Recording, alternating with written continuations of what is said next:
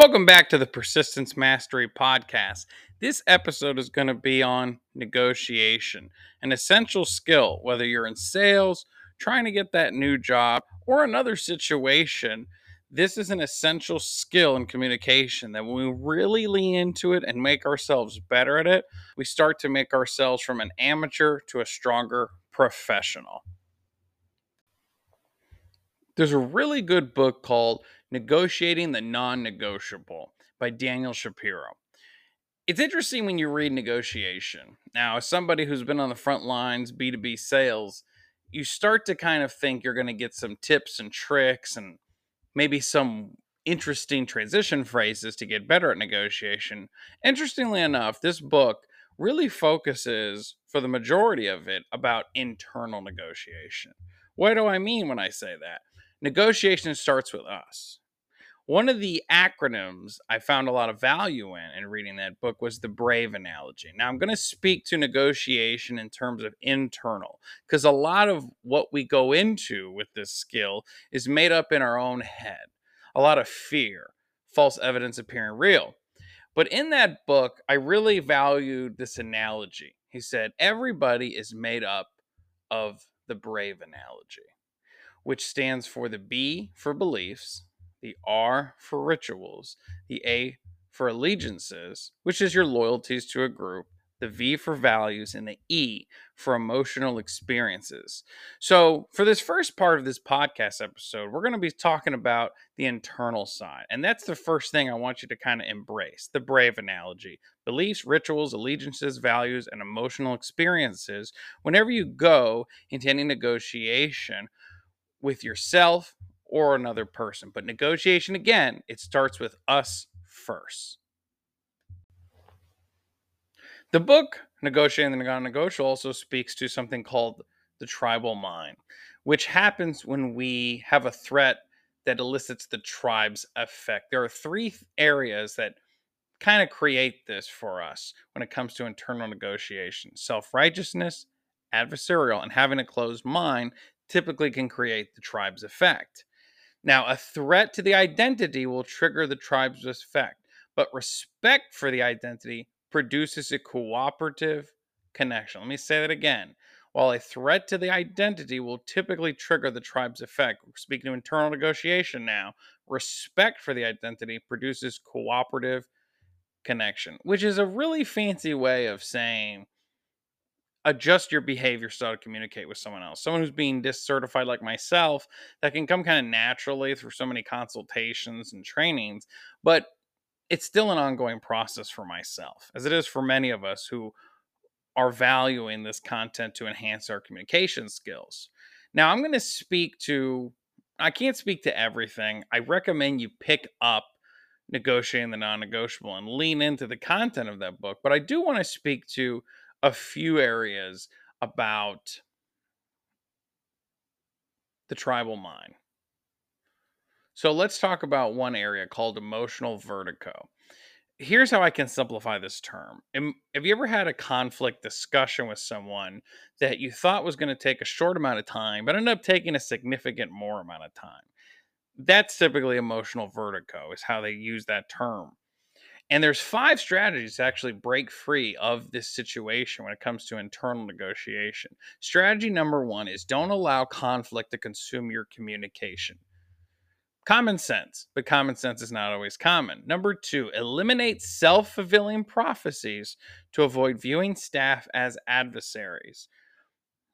I'm confident that if this episode hits your radar, you probably have been in a situation where you had a difficult coworker and it was very challenging to work with them because every time you saw that email, you rolled your eyes or you thought, this person again.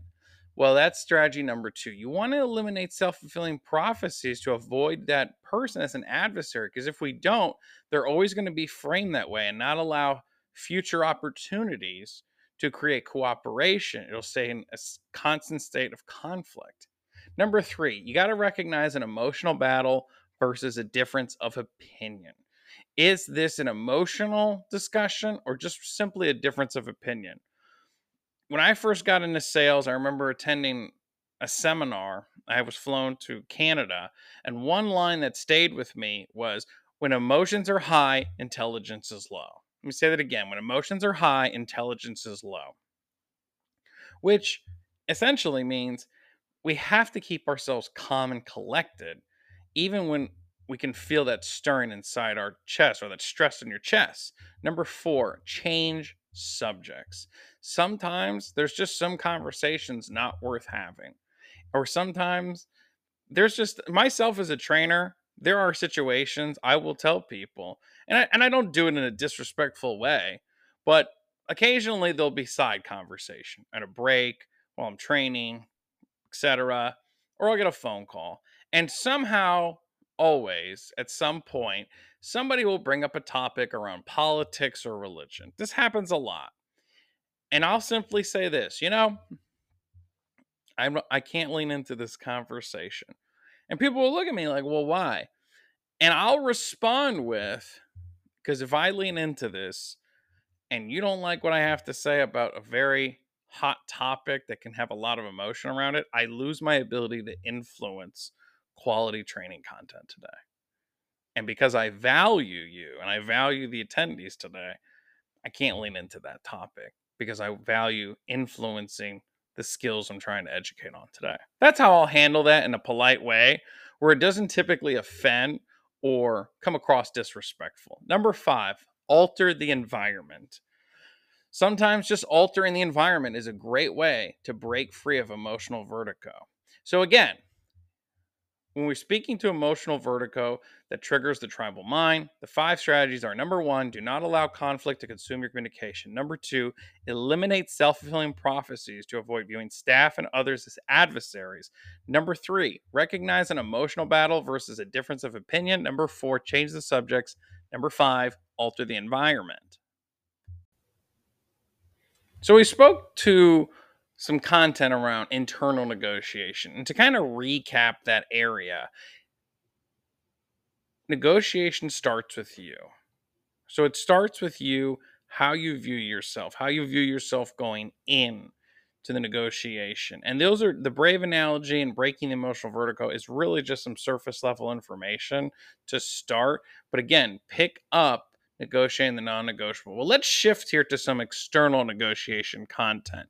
This comes from thousands of consultations, trainings I've done. So let's talk about eye contact. So if somebody looks up and to the right, they're usually imagining something when negotiating with you. We're going to speak to more of a video call where someone shares their camera now or a face to face situation. So, again, if somebody looks up and to the right, they're usually trying to imagine an image. If they look horizontally to the right, they're usually trying to think of a sound. But if they look down and to the right, they're processing their feelings or having that kinesthetic moment with you to better understand or interpret the information. You see this a lot mostly where people look down to the right the most when it comes to viewing body language on the surface. But look up and to the left is they're thinking of a past memory directly to the left, horizontally, past sound, or they look down and to the left, they're having an internal monologue with themselves or conversation. Now, as I've said before, I train on human behavior skills to raise customer service CES scores and lower conflict in the workplace. What I typically hear about my trainings is a lot of people will look down and to the right mostly or look down and to the left. When it comes to all the eye contact stuff, I probably would just look at those two situations the most. So again, looking down to the right, kinesthetic feelings, looking down to the left, they're having an internal conversation with themselves. Now you might be saying, well, what do I do when I notice that? Or I see that little type of moment, that microsecond situation, silence. Silence is your best friend. If you can recognize, you can adapt. Let me say that again. If you can recognize, you can adapt recognize their process and their feelings or recognize them let them have that internal conversation because if you interrupt it or break it it can start to harm the negotiation whatever the situation may be. Now when it comes to ne- external negotiation we're also going to talk about micro expressions a micro expression is a display that lasts for a second and this takes a lot of time and it can be misinterpreted pretty quickly. One thing I'll say if you feel you might be misinterpreting someone's micro expression via facial features, we're speaking about when I say micro expression, just simply ask an open ended question in a polite way.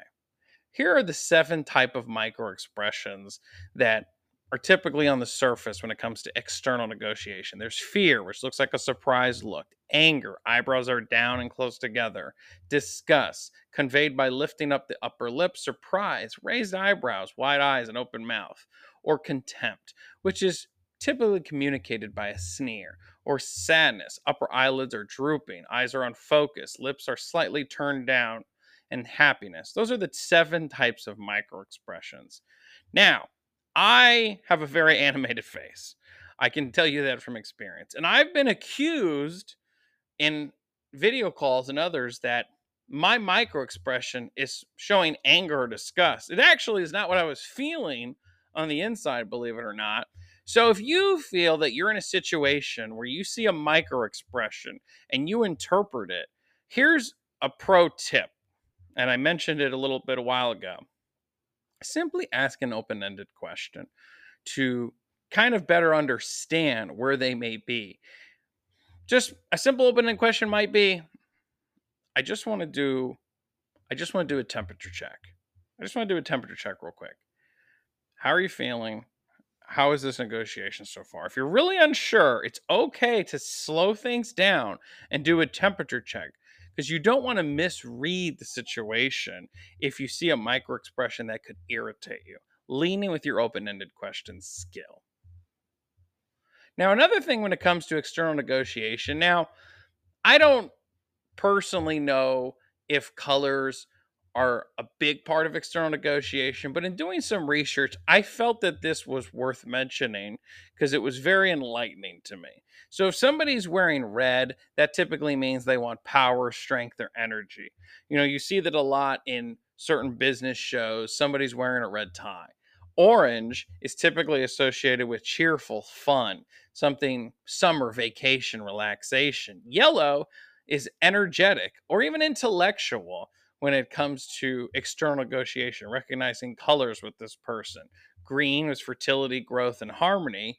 Blue, my favorite color. And if you ever go on Persistence Mastery, you'll notice I like the color blue, or I try to put that in there on some level. It means stability, trust, loyalty, and provides the connotation that someone's wise, intelligent, confident, and honest. I, that's actually my favorite color.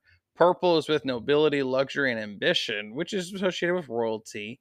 White is good and pure and clean, pretty simple there. And black is typically associated with elegance and formality when it comes to professional negotiation. So, now what I want to do is give you some knowledge points around the subject matter of negotiation. This will have a blend of some internal and external content. So, knowledge point one fear and anger are the emotional roadblocks that immediately will end negotiations. If you come into these negotiations with fear and anger, that can be a huge emotional roadblock that can lead to ending the negotiation. An experienced negotiator eliminates those roadblocks to be more effective or other roadblocks. Individuals that have more substantial buy in from a perspective of investment, not costs, are more effective when it gets to the subject matter of price. You know, when I facilitate sales training, I'll say, say investment. Cost is associated with loss, investment is associated with gain. So when I ask for the sale, once you've earned enough right to do that through asking quality questions in the discovery phase, communicate it in terms of investment, of a return to the customer or prospect. We influence the emotions of others when we have more control over our own, which is why we started this podcast episode around the importance of internal negotiation, recommending negotiating the non negotiable by Daniel Shapiro. Successful negotiations replace the word no with this is what we can do. No will kill a lot of consultative selling, it'll kill a lot of communication in other areas too. But instead of saying no with this is what we can do, well, here's what we can do to get to that solution. It moves things along instead of just putting a complete stop.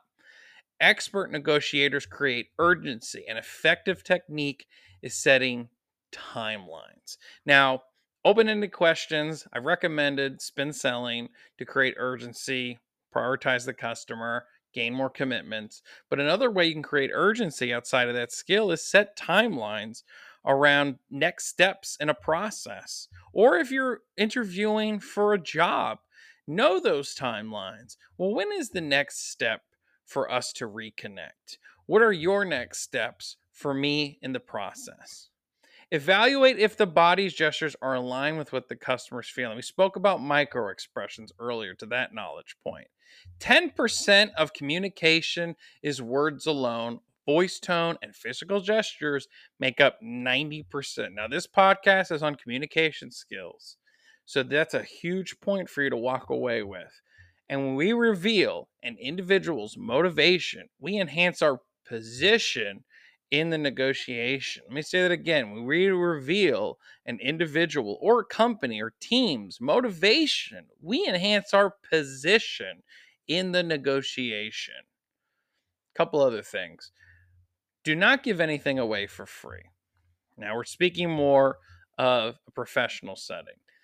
Given a discount without the client challenging you can devalue service. You know, I'll say no fee instead of free. Let me say that again no fee instead of free. So I don't like the word free, especially in a professional sales process setting when I facilitate that content. Free can devalue you, but saying no fee can show more posture. Do not reveal your bottom line. You want to give yourself room in a negotiation. And here's how you can avoid regret. Here are the three trade questions to keep in mind when you go to give that proposal around negotiation. And this can pertain to getting a job too. What's it going to cost me? Number one. What is it worth to the client or company? Number three, what do I want in return? So, the three questions to avoid regret in negotiation, especially when it comes to price, taking an offer, etc., is what is it going to cost me? What is it worth to the client or company? And what do I want in return? We've covered a lot around the communication skill negotiation. And my intent for producing this episode really comes from an experience I had early in my career when I was selling a service. I was doing a consultation with a family, and I recall that all of a sudden their kid came out of the room. He was still in diapers, and he made direct eye contact with me. And we looked at each other for about a second or two, and his micro expression, which looked like anger, went to happiness because he had just went number two in his diaper. And if you were to ask me, well, Paul, what did it smell like as this kid went number two as you were doing your consultation and negotiation selling the service? It smelled a lot like ambition and motivation. Now, I don't know where that kid ended up. Wherever he ended up, I'm confident he'll probably be an entrepreneur or CEO of his own company because he never broke eye contact. He was tough. He was quite the little negotiator with very few words. And during my presentation via consultation, I put my pen down. I said, you know, if I may, would it be okay if I put on the table that I wouldn't want your kid to be uncomfortable and sitting in number two in his diaper?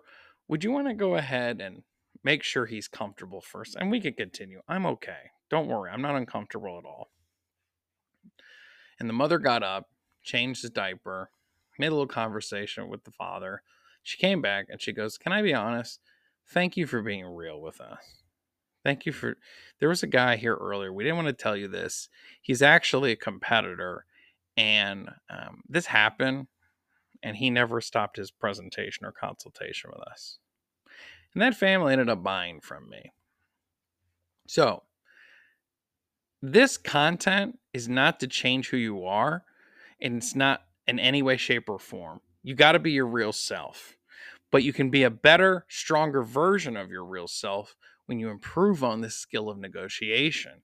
So there are two call to actions I want you to embrace. Call to action number one is pick one area of the internal content you heard today, whether it's the brave analogy or something tangible, and apply it to your skill of negotiation. And call to action number two apply one area of the content to your external negotiation, whether you're in sales, customer service, etc.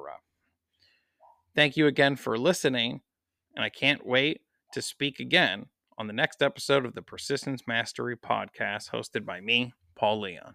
Take care.